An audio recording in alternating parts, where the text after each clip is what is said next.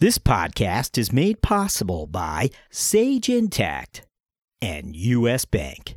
Hello, this is Mike Peachy, CFO of AllConnect, and you are listening to the CFO Thought Leader Podcast. This is episode 252.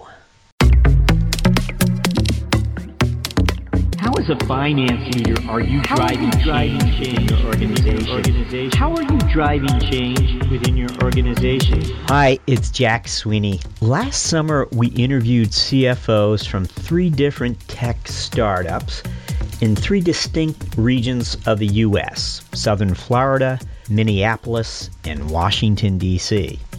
Besides sharing a common industry, all three of the seasoned CFOs were women, and all three had pretty much spent the balance of their careers inside the geography where their latest company is headquartered.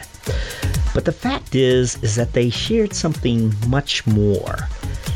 And it's it's a set of skills and experiences that allow them to play an intrinsic role in helping their companies establish culture and helping that culture to flourish.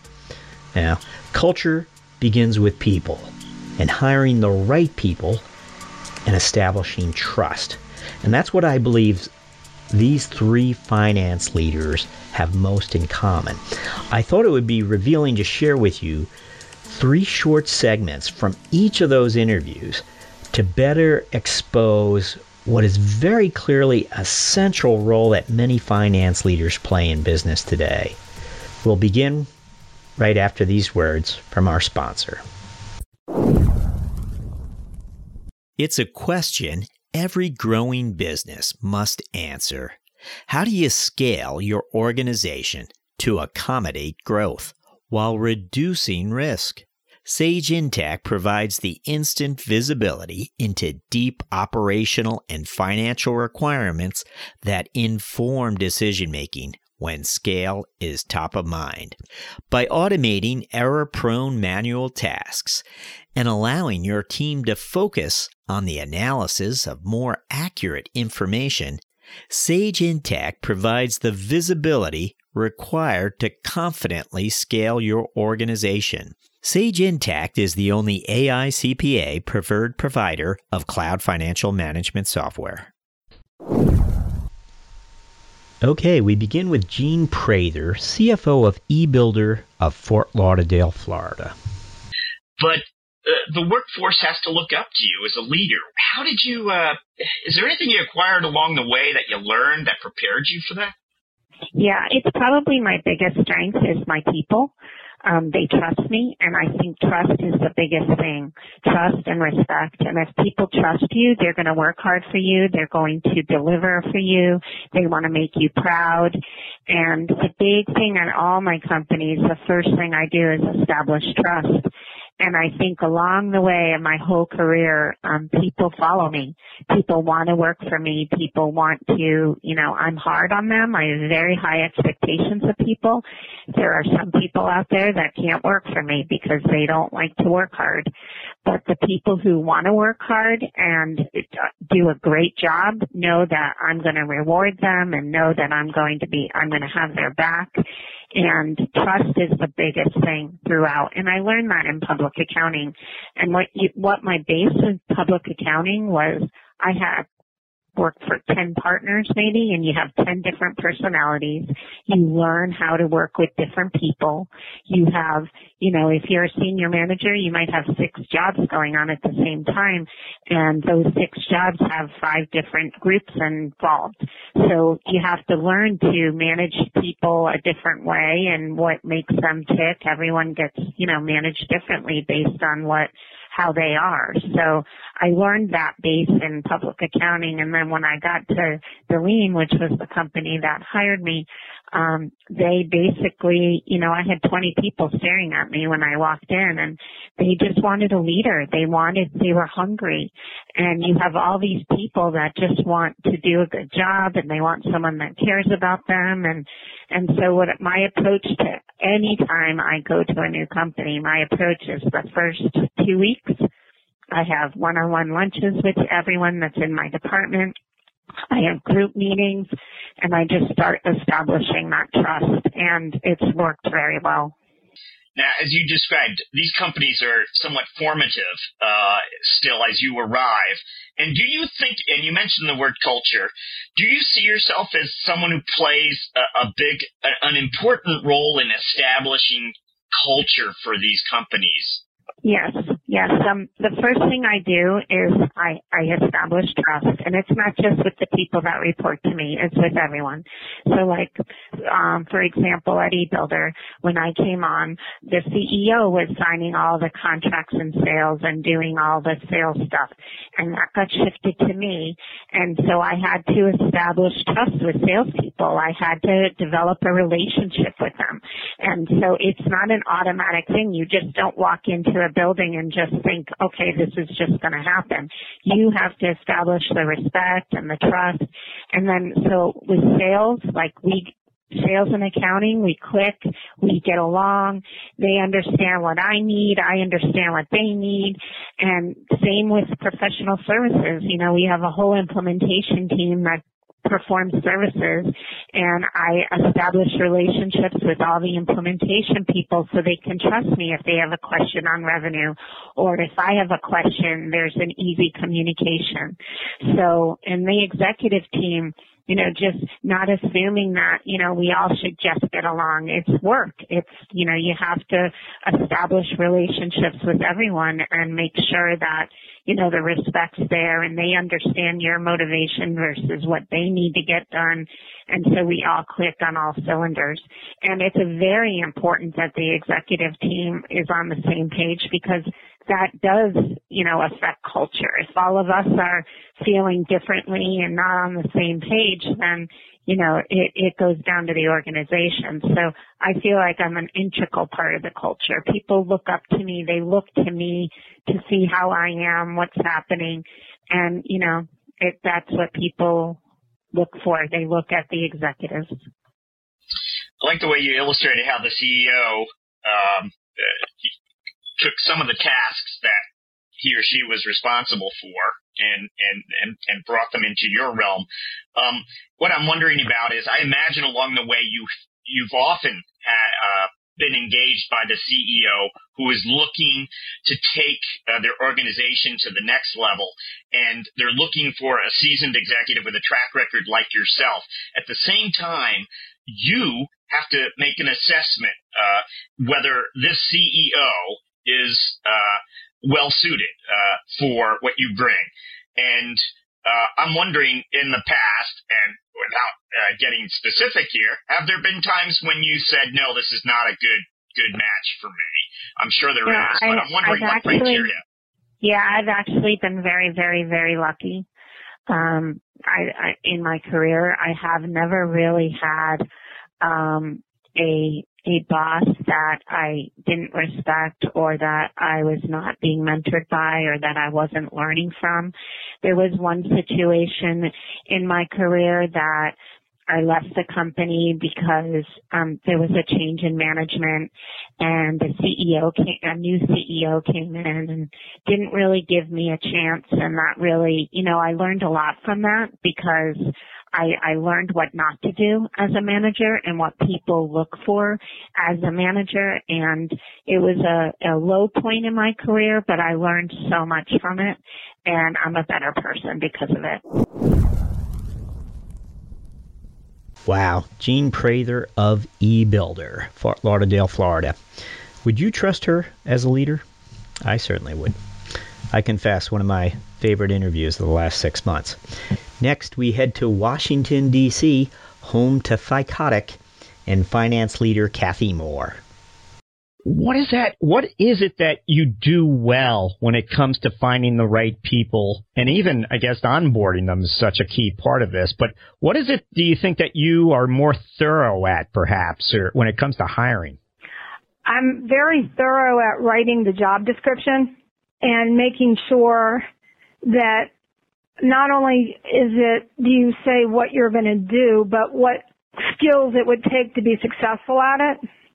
And, and then making sure that when you're screening the behavioral screening process, Being a good interviewer and hire, hiring people could be a full-time job for anyone. So, um, I've just put a lot of time and effort into, um, understanding how to write a well-written job description that will make it easy for the people that are in the interviewing process to screen those candidates and making sure that we're asking the right questions to ensure that the not only can they technically do this job, but it's always the soft skills and the, the behaviors and traits that are hard for people to interview for. So you really have to ask situations that will reveal those traits. Um, and so it's a skill and I, I understand the importance of it. So I, I've always made it a priority within any company I work to make sure that we have a really strong recruiting resource that um, is good at doing that job and able to help the managers that work under me write really good job descriptions and um, making sure that we you could if you write a good job description you can screen a lot of people out that won't even want to do the job and you'll you'll get a better pool of candidates. I suspect that along the way at a number of these startups that you brought in key hires such as perhaps a controller or even the top HR person. My two prior companies, I've been been involved in really recruiting a COO. Um, uh, the controller who directly reported to me, the HR um, director that reported to me. So I've actually been involved in hiring um, even on the engineering and software development team, all different groups. Want to get to Thycotic, of course. You arrive here. What is that next threshold you'd like to accomplish here? So I am, as I said, this will be now my fourth time of being the first CFO that was brought in after um, a company got financing.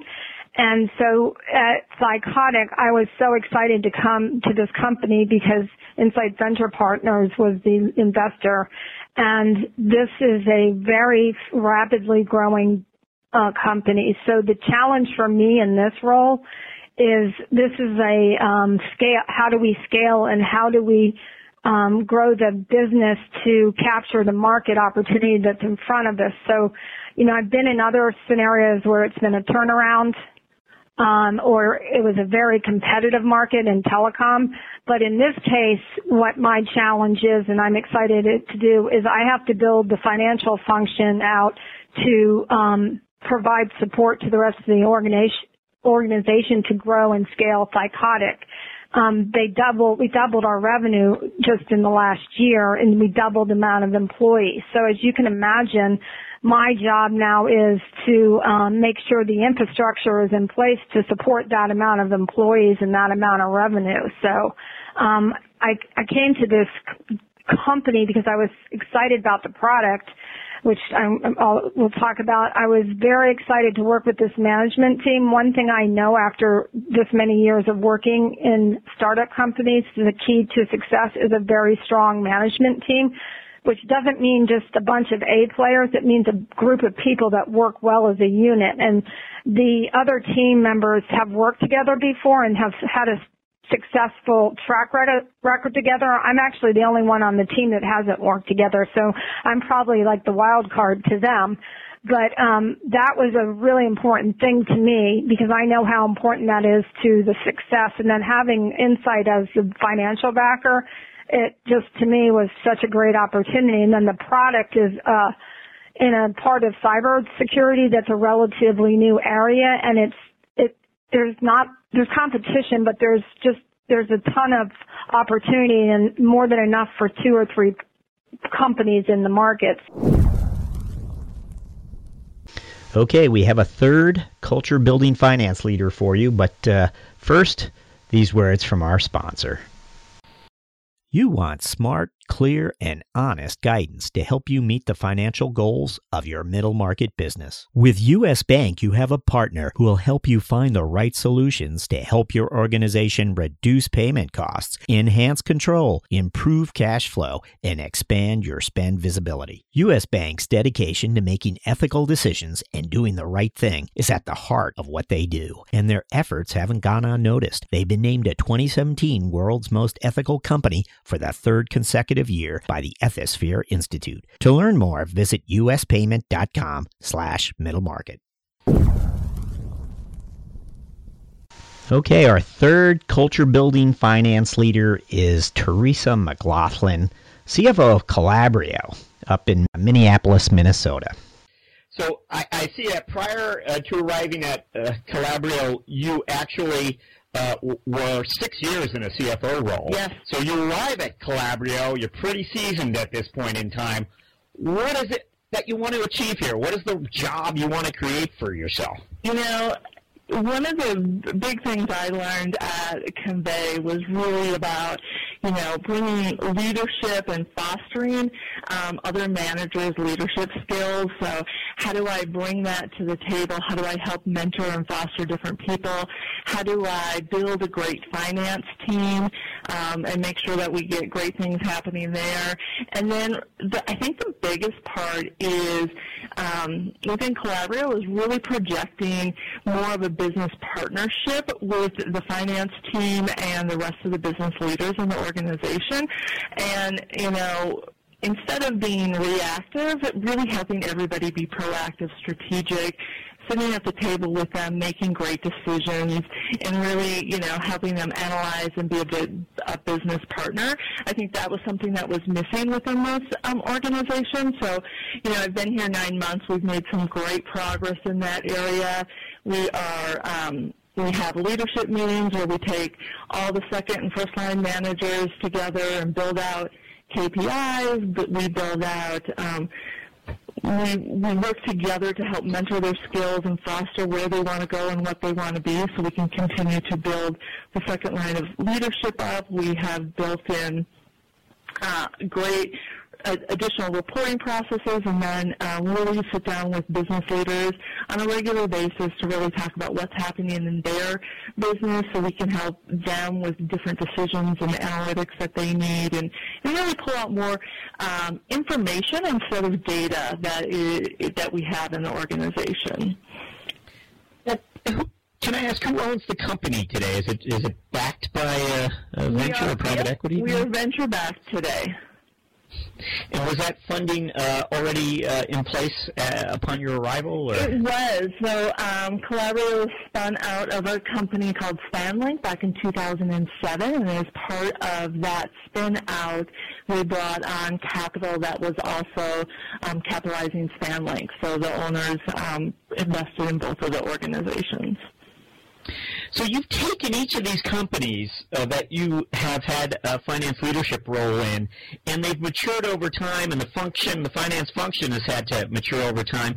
Just curious, where is this, you know, when you arrived, where is this finance function? Did you have certain key uh, positions that you needed to fill, or was it already in place and it was a question of uh, uh other areas that you needed to develop? Our finance team uh, we have one person who's been here a year. Um, I've been here nine months, and everyone else, the other five to six people on the team, have been here about five months. So we really came in and built out a brand new team. It was um, really, it, it took me a little bit of time to just really figure out what we needed, what skill sets do we have on the table right now, um, and then really bring in a team that I think can really catalyze us to continue to provide great service to our customers, which is our operations teams. In terms of when it comes to building your team, something you've done time and time again, um, would you have any insights as far as how you go about finding the right person? Uh, you know, for me, uh, you know, I look at two different things. One is, you know, everybody needs to have the fundamental skills of, um, you know, finance and accounting, but really I look for a great cultural fit, someone that I personally want to work with, someone that I believe has a lot of um, they have a lot of curiosity and they and they have a lot of drive where they um, they want to learn and make change. I I believe that one of the great things that we as finance people can to help drive is change. And so I look for people who have either done that before or who in the interview process are asking a lot of great questions about those types of things. And then, you know, like I said, it's it's a lot about cultural fit because there's a there's a bunch that I can teach them, um, but I but it is more about making sure that they have that energy to want that.